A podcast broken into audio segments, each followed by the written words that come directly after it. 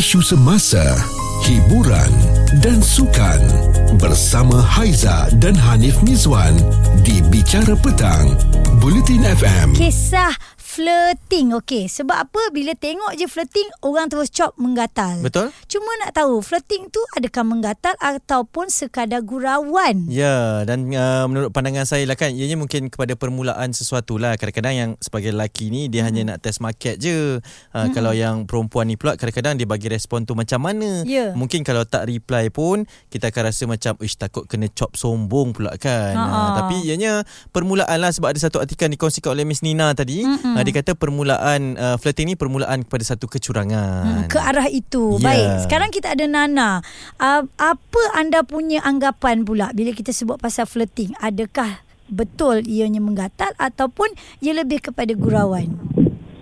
Um, saya rasa lah dia macam flirting tu dah dah ke arah um, memang you sengaja buka peluang. Hmm. Sebenarnya kalau nak bergurau tu kita boleh bergurau dengan cara macam tak per, contohlah dengan kita tahu rakan sekerja tu dah bersuami ke beristeri kan. Yep. Hmm. So limitation uh, gurauan tu hanya setakat macam uh, contohlah macam kalau you dah rapat pun cakap eh perangai ma- jangan macam monyet boleh tak macam tu kan. Mhm. Tapi Mhm. kalau you you dah melampaui satu satu barrier tu boundaries tu you boleh terus macam tukar pula macam eh janganlah manja sangat you know Mm-mm. like for me benda tu uh, tak tahu boundaries lah. Hmm. Uh, ini tak kisahlah lelaki atau perempuan pada Betul. saya bila you tahu uh, status diri Uh-huh. atau contoh you nak bergurau dengan orang yang lebih tua atau muda Uh-huh. Uh, you kena sedar ruang lah. Hmm. Uh, you sedar ruang dan you rasa eh tak boleh bergurau macam ni. Kalau kita ada uh, colleague yang lebih muda mungkin kita boleh anggap anak sebagai anak saudara atau anak kan Mhm. uh, atau sepupu yang muda dia. Jadi kita tak boleh nak trigger atau kita nak so called macam ke arah uh, flirting you know macam eh semalam tak datang rindu ah. That is Oh. not uh, that is not Flirting. Um, That's not normal lah. That's not normal. I mean, Ah. itu uh, itu membuka kepada flirting kalau you dengan dengan rasa yang macam oh rindulah Ah, lain tau. Ah, okey. kalau you macam eh dah lama tak nampak sihat tak? Ah, Hmm. apa teringat lah kau? Uh, you Hmm. know dengan tone suara Ah, dengan uh, pilihan perkataan uh, Mm-mm. tu pada saya lah untuk menjadi seorang yang bertanggungjawab Mhm. um, I I assume kita semua adult kan yang Ya. mendengar dan juga um, untuk adik-adik nanti yang Hmm. bekerja Ya. rasanya kita kena uh, sedar ruang dan kita faham eh saya ni uh, isteri orang saya anak orang saya you know yeah. tu you akan berhati-hatilah untuk bercakap Hmm. tak ada masalah untuk menjadi um, uh, friendly Betul? tetapi masih ada batasan Saya setuju. Ah. Betul apa yang Nana Hmm. kata tu kan. Kadang-kadang benda-benda ni pun kena tengok situasi juga kan. Betul? Sometimes awak rasa okey, orang yang awak cakap tu tak okey. Hmm. Kadang-kadang Betul. orang tu rasa kita okey tapi sebenarnya kita tak okey Ya, betul. dengan gurauan macam tu. Nana, Nana Betul. ada pengalaman ke ataupun pernah tengok ke macam mana ke? Oh, banyak pengalaman. Mhm. That's why for me uh, untuk untuk macam ni lah. Contohlah, contoh uh, kalau uh, untuk pasangan uh, kena WhatsApp kan. Sekarang kan macam kita banyak sangat access kan Mhm. uh, social media, IG benda tu semua tak ada limitation kan. Betul? So for me untuk seseorang um, kita letak diri kita sendiri lah. Kita tak boleh nak cakap dengan orang, eh um, kenapa dia yang text I? Bukan bukan salah I Mm-mm. you know uh, dia pas kita patut cakap okay um, pukul 10 contohlah 10 malam no nothing message from social media or IG or apa that I will uh, entertain Hmm. um, contohnya berkaitan macam uh, kalau grup-grup ke yang tak penting I mean kita dah boleh fikir kan Mm-mm. So by this time pukul 10 adalah for my family, for my private life. So kenapa aku nak kena reply orang yang one to one message, you know, like berbual macam entah apa-apa. Terlalu kalau deep you- eh. Ah sebagai korang family man atau family women kan, Mhm. you you are not supposed to do that sebab you tahu eh masa ini adalah masa dengan family aku. Hmm. Aku patut set pukul 10 Text lah macam mana pun Dari mana ke Nak tanya pasal kerja ke Nak tanya pasal Eh teringat lah makan kat mana ke benda But um, Because you have to set your boundaries Mm-hmm. Pukul 10 Orang akan kata Eh pukul 10 uh, Haiza ni memang Pukul 10 memang kau janganlah tanya dia pasal Benda-benda yang tak ada kaitan Oh, dengan tapi terbalik tu. kerja. Haiza pukul 10 lah baru dia kacau kita orang masa kerja. Kita aktif. Aktif. Ah, tapi tapi Nana bukan flirting. Ah. Ah. Okey. Itu bezanya. Ya, Ha, faham. orang orang boleh boundary. orang boleh kenal kita, orang boleh tahu kita macam mana kan? Hmm, itu perkongsian yang betul-betul membuka mata dan realitinya sebegitu Haiza. Hmm, Memang secara teorinya betul lah apa yang Nana cakap. Ya. Tapi uh, bila berdepan dengan situasi sebenar ni yang kadang-kadang risau ni, dugaan ni datang pelbagai cara tau. Ya, yang real one kan. Ah, ah. Ah, macam Nana kata, lepas pukul 10 tak boleh nak tanya-tanya ni kalau kat rumah. Ah, ah. Tapi saya harap dia sampai keluar jugalah. Jangan ditanya-tanya perkara-perkara yang terlalu deep kan dengan Betul juga. dengan pasangan orang. Ha ah, Ah. betul kadang-kadang kat office kita ni lain kan. Ya. Balik kat rumah kita ni pijak semut pun tak mati.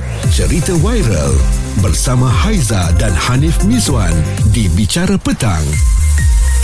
Buletin FM. Petang ni kita berbicara berkenaan dengan flirting itu curang ke permulaan kepada penipuan ke ataupun hanya sekadar gurauan saja ni Haiza. Okey dan kita ada Nas orang saya berjaya ni mungkin boleh kongsi dengan kami sebagai lelaki adakah anda sentiasa dikategorikan sebagai flirting? Sebagai lelaki Kalau saya lah Saya tak dikategori sebagai flirting Tapi bangsa flirting tu ada lah Bangsa flirting. Okey, macam mana tu? Ah, macam mana tu?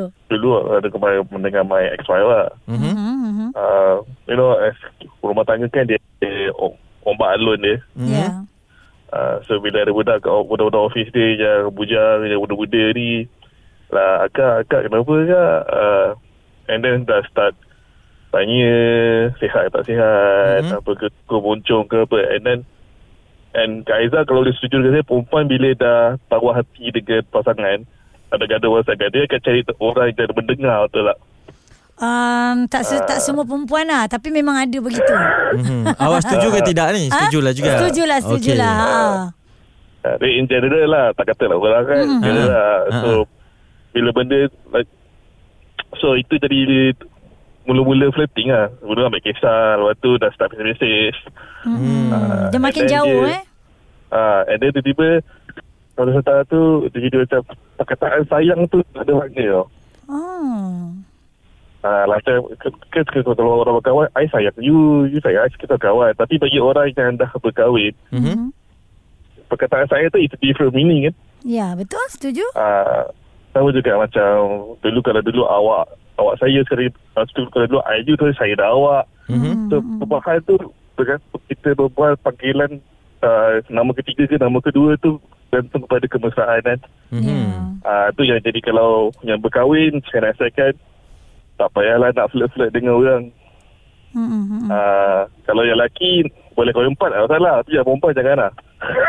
Mhm. Tapi kita perempuan kadang-kadang bukan sebab kita uh, flirt ke apa tau. Kita kadang-kadang bergurau kan orang pula yang menganggap body language kita begitu eh. Nas? Ah, maksudnya macam yang perempuan kalau yang lelaki yang flirt dengan perempuan lah. Hmm. Kalau perempuan yang flirt dengan lelaki normally mungkin perempuan perempuan ada yang jenis yang manja by nature betul tak? Hmm, betul? Ah, manja yang by nature ni je bermasalah dekat saya. Yelah betul eh. Kadang-kadang perempuan yang manja semula jadi ni bukan lelaki je benci kat dia. Perempuan pun benci kat dia. ah, Ha kan? Mhm. dia yang bermasalah. Tapi ah, bergantung pada orang lah. Orang lelaki ke perempuan nak terima body language tu, cara tuturan tu, karakter orang tu. Tapi kalau dia dah tahu ada dia memang macam ni, ah, orang faham. Hmm. Tapi Ya. bagi orang yang tak faham dia tu memang macam tu, ah, masalah. Ya. Ya. Okey, maksudnya Ah. jangan dibiasakan lah eh berkenaan dengan flirting ni. ah, dia Ya. jangan dibiasakan jangan mula tertahu pada orang yang yang dah berkahwin lah. Ya. Jangan. ah, Okey. Kena pula orang tu kesunyian Hmm. habis. Dia on sajalah ya. Hmm, ni Ah, sebagai ah. permulaan Ah. sahaja ni. Ya, betul lah tu kan ni pandangan daripada seorang lelaki. Ha, dia bagi realiti terus. Maksudnya Ya. kalau ada masalah sikit kita tend untuk mencari orang Seseorang. yang lain Mm-mm. untuk kita luahkan puluhan Nezah. Ni yang bahaya ni permulaan Ah, ni. Itu pun sebenarnya bila ditanya Haiza kan. Ah. Saya rasa Haiza pun setuju kot dia kata kan. Hmm. Tapi sebenarnya untuk saya, saya uh, tak ber, kuranglah bersetuju sekiranya asalkan ada masalah je nak cari orang. Asal Ya. nak cari orang nak bercerita. Sedangkan orang yang patut kita cerita masalah tu adalah pasangan kita Ya. ataupun orang yang paling kita percaya. Ya, Hmm. betul. Itulah mungkin pandangan tu masing-masing dan Ya. situasi ni Mm-mm. masing-masing. Ini Haiza dan Hanif Miswan di Bicara Petang, Buletin FM. Haiza Hanif Miswan bicara petang Bulletin FM. Uh, petang-petang sebegini anda dengarkan kami menerusi aplikasi Audio Plus. Kebetulan pula yang tengah dengar ni mungkin ada melalui situasi ini tentang flirting ni kan. Mm-hmm. Dan kita nak tanya adakah flirting itu sebenarnya ke arah kecurangan atau hanya sekadar gurauan? Sampai Alif Aziz buat lagu lah. Manismu, gambar-gambar seksimu. Tagging-tagging, flirting-flirting baginya Berhentilah. Ganggu pacar Ha, tu dia. Letak gambar ni, letak gambar tu tag kita. Mm-mm. Ha, Tu permulaan lah tu. Ha, cara-cara dia kan. Ha, ha. Bunga-bunga dia. Uh, nak tengok respon kan Dan itulah bila cakap berkenaan dengan cara-cara ni Ada satu artikel yang saya baca mungkin memeranjatkan Sebab sekarang kita berada di bulan September mm-hmm. Dan September ini dikatakan sebagai bulan paling meriah Kes curang ni menurut satu kajian Tetapi kajian ni berlaku di United Kingdom Yang dilakukan ke atas 2,000 individu Yang merumuskan bahawa September sebagai bulan paling aktif Untuk berlakunya kes curang Dan dalam tinjauan yang dilakukan ni Haizal Lelaki dan perempuan cenderung untuk memulakan hubungan uh, sulit mereka pada bulan September berbanding bulan-bulan lain. Uh, kenapa tu mungkin kita tak tahu sangat tetapi katanya kecurangan juga dilihat memuncak apabila fasa bekerja dari rumah ketika pandemik telah berakhir mm-hmm. dan kini ramai telah kembali bekerja di pejabat seperti biasa. Satu lagi saya rasa kan Nip, kan mungkin dalam perhubungan itu dia memang dah retak menanti belah. Mhm. Kan jadi bunga-bunga curang tu dah ada. Ha-ha. Lepas tu dapat pula kembali semula ke office dah tak ada work from home. Ha-ha. Dia dah bebas dah lepas daripada dibelenggu dengan Ya. masalah kat rumah tu. Betul? Inilah peluang dia. Jadi mungkinlah sebab tu kecurangan itu berlaku Yap. dan bermula lah eh. Dia tak ada kena-mena untuk saya. Ialah sebab ini kajian luar negara. Betul. Bila dikaitkan dengan bulan dengan apa semua rasa macam tak syok jugalah. Hmm. Kena pula dia cakap paling meriah pula kan. Ya. Ah tu tak best. Okey, jom kita tengok pula ada komen. Ini uh, ditinggalkan menerusi Twitter namanya Ja katanya flirt ni memula sekadar gurauan yang akhirnya akan menjurus kepada kecurangan. Flirt itu sendiri adalah bentuk cobaan untuk curang di balik gurauan. Okey. Ah maknanya gurauan tu dia untuk menutup flirt dia lah saya rasa Ah. eh. Ah so yes bila dah flirt dapat respon dari dua belah pihak maka berlakulah kecurangan. Ya. Ah, ah dan ada perkongsian di Facebook juga namanya Poji katanya ah, curang dan flirt itu dan menipu tu kan apa-apa pun awalnya adalah menipu dulu. Okey. Lepas menipu baru curang. Mhm. Mm-hmm. Ah baru flirt lah benda ni berlaku. Ya, hmm. dia perjalanan tu daripada satu proses ke proses yang lain lah dan mm-hmm. kita dapat kiriman WhatsApp ni saya nak bacakan ini daripada Zan kan katanya flirting ini terutama pada pasangan yang berkahwin janganlah dibuat gurauan sebab ianya membawa timbul perasaan tak setia yang akhirnya merosakkan rumah tangga. Bicara petang bersama Haiza dan Hanif Miswan di Buletin FM. Jangan lupa untuk maktrun aplikasi Audio Plus boleh dengarkan kami di mana sahaja anda berada 24 jam kemudian boleh juga live chat dengan kami di sana kalau tak saya Haiza lah yang akan bersama dengan anda untuk menjawab segala pertanyaan dan juga kita bertanya khabar ya mm-hmm. dan terus dengarkan bicara petang Haiza Hanif Miswan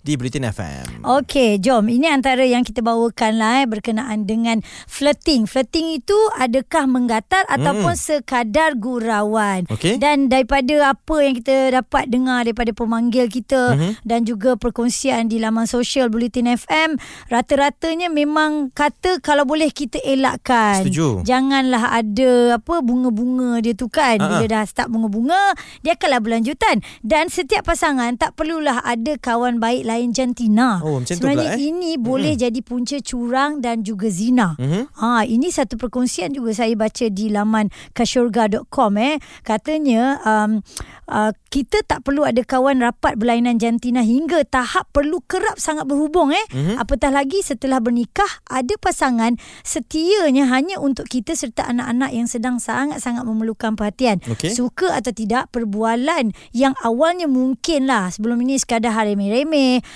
haremeh-temeh mungkin akan berlanjutan menjadi melampaui batas. Mungkin akan mula mengimbau detik manis kenangan silam Ya. hingga kemudiannya bercerita tentang aib dan kekurangan pasangan Ha-ha. dan mengadu keluh kesah yang sepatutnya cerita rumah tangga tu cerita pada pasangan kita saja. Hmm. Hmm, yelah uh, kalau tadi pun kita cakap berkenaan dengan di tempat kerja mm-hmm. sebab selalu jumpa hari-hari luang masa sama-sama kan. Ya. Bila bekerja ni pun ada masalah pun cerita sama-sama. Saya terlupa ada satu lagi perkara yang mungkin boleh mengundang kepada bahaya ni Haiza. Hmm, apa tu? Kalau pergi reunion sekolah. Ah. Reunion universiti ke apa semua jumpa kawan-kawan lama ni. Ada yang terjadi. Ha-ha. Ada yang terjadi. Ya, tu kita tak boleh nak sangkal. Betul. Ah, nak pergi reun- reunion pergi bawa pasangan masing-masing. Bawa Kan terus apa semua kan Dan Hmm. itulah semuanya bermula dengan flirting Yang mungkin kita rasa Ini peringatan kita bersama lah Termasuk diri saya juga Betul. Yang mungkin kita rasa Ianya hanya sekadar gurauan Tapi kadang-kadang ada orang yang tak selesa Kadang-kadang ianya boleh mengundang Ataupun permulaan Membuka peluang ni Ya. Kepada penipuan dan juga kecurangan Isu semasa, hiburan dan sukan bersama Haiza dan Hanif Mizwan di Bicara Petang, Bulletin FM.